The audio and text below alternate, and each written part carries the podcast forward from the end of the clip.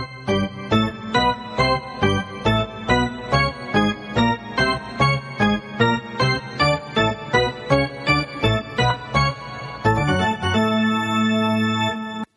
günler sayın dinleyenlerimiz. Bugün 4 Şubat 2013 Canla Basket'e hoş geldiniz.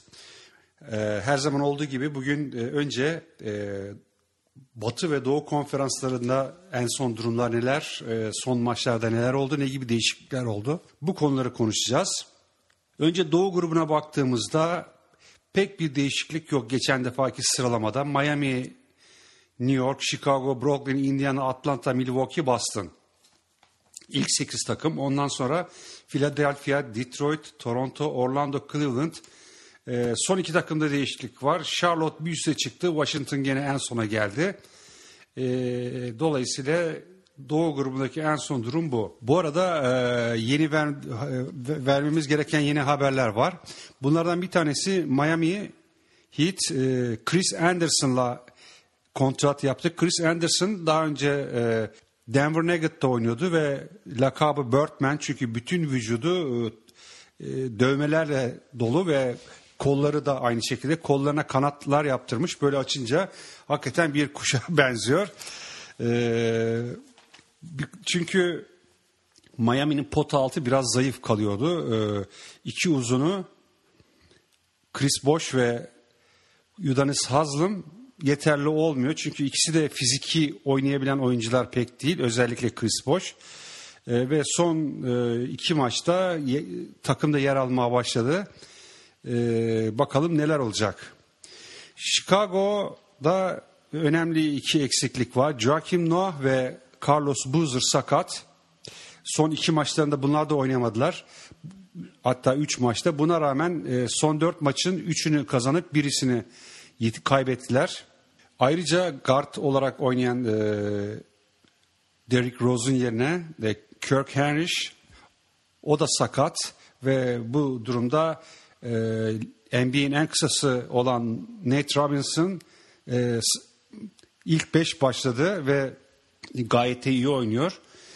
Ayrıca uzunların yerine bench'ten gelen daha önce Taj Gibson da ilk 5 başlıyor ve onun da performansı çok iyi.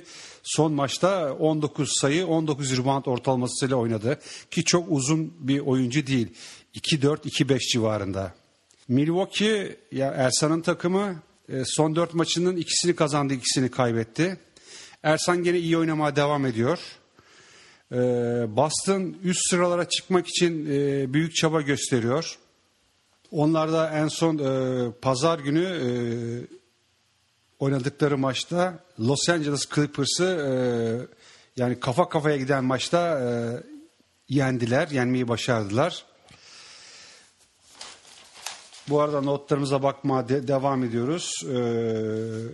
Evet, gene biliyorsunuz, belki daha önce bahsetmiştim sanıyorum. 21 Şubat'ta burada transferler bitiyor.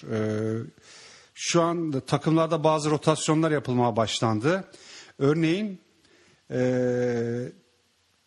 Memphis en iyi oyuncularından biri olan Rudy Gay'i Toronto'ya gönderdi. Bunun karşılığında Detroit'ten, daha doğrusu 3 takımın bir değişmesi oldu bu konuda.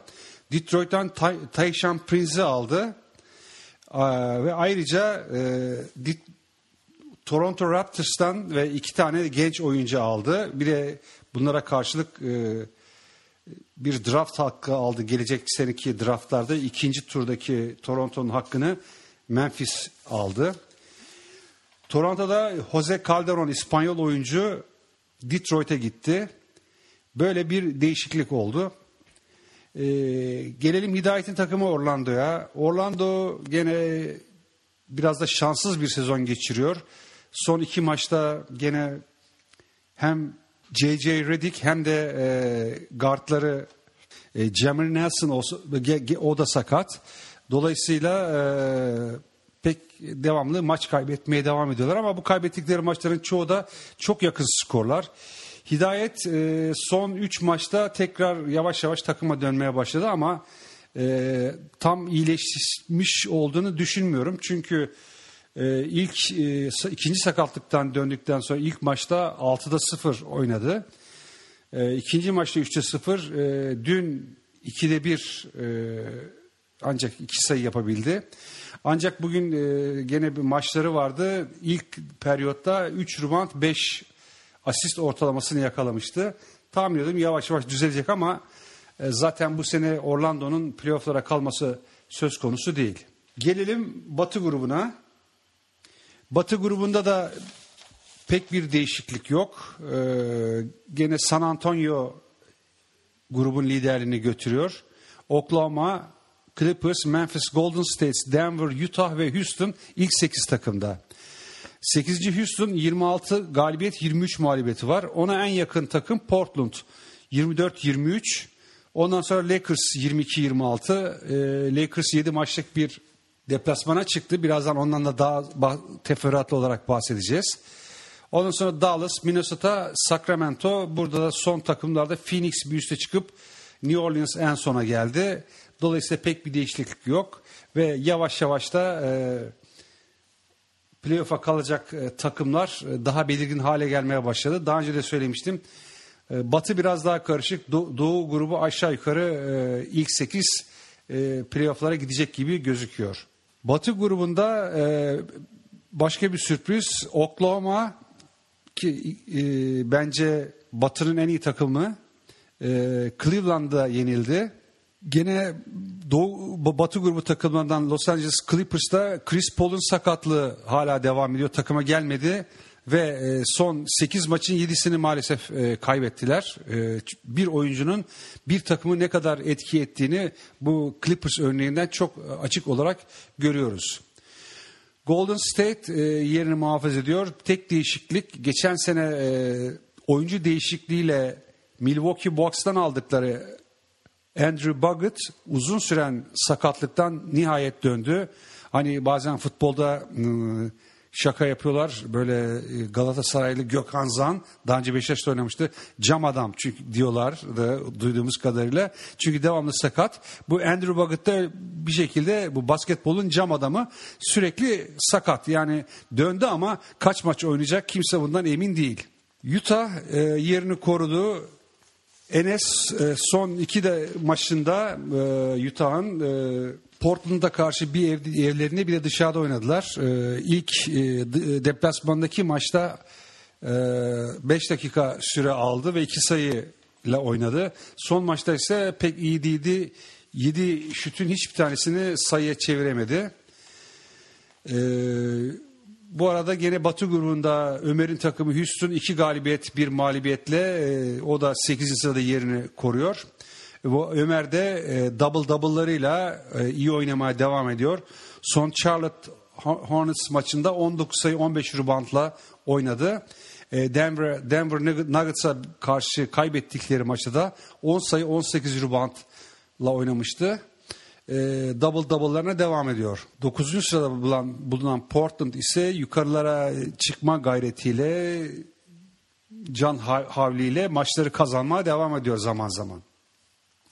Lakers'tan bahsetmiştik. Lakers 7 maçlık bir deplasmana çıktı. İlk maçında Phoenix'te oynadı. Baştan sona öne götürdü. Hatta bir ara farkı 16 sayıya kadar çıkarttığı maçta son quarter'da yani 4. çeyrekte Phoenix'e 92-86 yenilmekten kurtulamadı. Bundan sonraki 2. deplasmanda Minnesota'yı 111-110 yendiler. Ancak onda da bir ara 20 küsür sayılara kadar çıkarttıkları farkı son quarter'da Minnesota kapattı. 2 sayıya kadar da aradaki farkı düşürdü. Fakat Lakers'a daha fazla dayanamadı ve yenildiler. Bu arada Phoenix maçında Dwight Howard omuzundan sakatlandı. Onun klasik bir omuz sezon başından beri bir rahatsızlığı var, sakatlığı var. Maçı tamamlayamadı. Maçtan sonra Los Angeles'a döndü ve orada gerekli tetkikleri yapıldı, tedavisi yapıldı. Dün akşam, gündüz oynanan Detroit maçında yedekler arasında yedek bench'teydi. Fakat oynamadı. Ancak bugün radyolardan da izlediğimiz kadarıyla kendisinin iyi olduğu ve muhtemelen yarınki Brooklyn maçında süre alabileceği söyleniyor. Yarın, dün işte Detroit'u son anda 98-97 yenebildi Lakers. İşin ilginç yanı ligin en iyi serbest atış yüzdesine sahip oyuncularından biri olan Steve Nash ki %90,5 ile oynuyor. Son 12 saniyede iki tane serbest atışın ikisini de kaçırdı ve maçı çok zara soktu. Ancak sanıyorum bütün melekler Lakers'ın, zaten Lakers Los Angeles'ın şehri, melekler şehrinin takımı. Bütün melekler Lakers'tan yanaydı ve Detroit son hücumu da 2,5 saniye kala oyuncuyla topu buluşturdu fakat sayı olmadı ve Lakers çok şanslı bir galibiyet aldı. Yarın Brooklyn'le oynayacaklar. Yani Deron Williams'ın takımı bir dönem biliyorsunuz Beşiktaş'ta da oynadı geçici bir süre. Bu grev dolayısıyla. Perşembe günü klasik bir Lakers-Boston derbisi oynanacak gene Boston'da. Cuma günü Charlotte Bobcats ve pazar günü Miami ile önemli bir maç yapacak. Bu hafta maçların neticesini sizlere muhtemelen Cuma günü tekrar yayınlamaya çalışacağız. Bu son 4 günde neler oldu ve sizleri daha fazla bilgilendirmeye çalışacağız. Programımızın bugün ikinci kısmında en son programında belirtmiştim. Takımları biraz daha yakından sizlere anlatmaya, takımları durumlarını daha teferruatlı bildirmeye çalışacağım. Önce Doğu grubunda başlıyoruz ve Doğu grubunun birincisi Miami Heat'ten başlıyoruz. Miami Heat 1988-1989 sezonunda NBA'de oynamaya başladı. Bu tarihte NBA Basketbol Kurulu'nun aldığı kararla Miami ile beraber New Orleans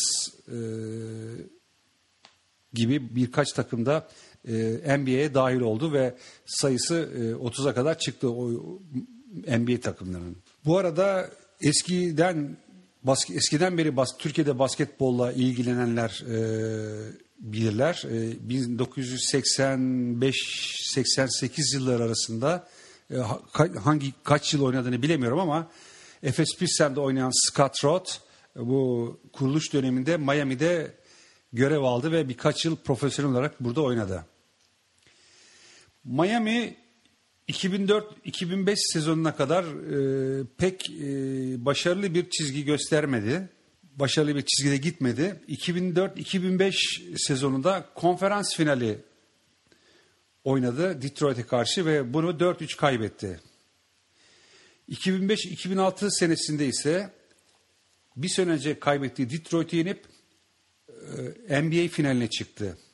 Finalde Dallas'ı 4-2 geçerek şampiyon oldu ki bu tarihindeki ilk şampiyonluğu Miami Heat'in. Birazdan bu efsane, o zaman şampiyon olan takımdaki oyuncuları daha teferruatlı olarak size söyleyeceğim. O takımdan Dwayne Wade ile Udonis Haslem hala şu anki mevcut takımda oynamaya devam ediyorlar. Shaquille O'Neal Lakers'tan sonra Miami'ye gitmişti ve bu şampiyon olan takımda görev aldı. Kısaca şu anki takımda oynayan oyunculardan biraz bahsetmek istiyorum. Bunların arasında en yaşlı olanı Ray Allen. O da NBA liginin gelmiş geçmiş en iyi şütörlerinden bir tanesi. Şu an 37. yaşına girdi ve 16 yıldır NBA'de oynuyor. 1.95 boyunda. Daha önce Boston'dan önce de uzun seneler Seattle Supersonic, sonra bu takım Oklahoma City oldu ve Oklahoma'ya taşındı. Ondan sonra Chris Anderson, biraz önce bahsetmiştim, Birdman. O da 10 yıldır NBA'de oynuyor ve 34 yaşında, 2 metre 8 santim boyunda. Fakat bu çok renkli kişiliği olan bir oyuncu. Denver'da oynadığı sürede biraz uyuşturucu problemi oldu. Bir ara verdi. Fakat tedavi oldu. Oynamak istedi. Tekrar döndü ve Denver'da oynamaya devam etti. Fakat sezon sonunda Denver onu serbest bıraktı. Biraz önce de söylediğim gibi Miami pota altını kuvvetlendirmek için bu oyuncuyla anlaşma yaptı ve takıma dahil oldu. Chris Anderson gelinceye kadar daha önce ara sıra uzun adam olarak oynayan Joel Anthony 30 yaşında. 5 yıldır NBA'de oynuyor. O da 2 metre 5 santim boyunda. Şambatiye 34 yaşında 11 yıldır oynuyor. O da 2-2 boyunda. Çok iyi üçlük yüzdesi olan bir oyuncu. Daha önce Houston'da oynamıştı.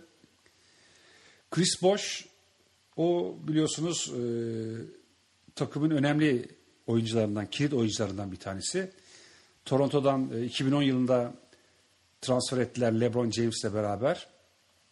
9 yıldır NBA'de oynuyor ve 2 metre 10 santimetre boyunda.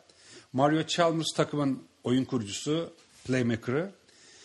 26 yaşında, 1.88 boyunda ve 4 yıldır NBA'de oynuyor. Onun yedeği Norris Cole, 24 yaşında, o da 2 yıldır NBA'de oynuyor. O da 1.88 boyunda. Udonis Haslem takımın Dwayne Wade ile beraber en eskisi. 32 yaşında, 9 yıldır oynuyor, 2-3 boyunda. Rashard Lewis 33 yaşında, yakında 34'e girecek. 14 yıldır NBA'de oynuyor. Çünkü high school'dan direkt olarak yani liseden sonra direkt olarak NBA'ye geldi. 2.8 boyunda. Daha önce Hidayet'le Orlando'da beraber oynadı. Ondan önce de Ray Allen'la beraber Seattle'da görev yaptı. Mike Miller 32 yaşında. O da 12 yıldır NBA'de oynuyor. 2-3 boyunda. Ve Dwayne Wade 31 yaşında. Takımın yıldızlarından bir tanesi. 9 yıldır NBA'de oynuyor. Ve 1 metre 94 santim boyunda.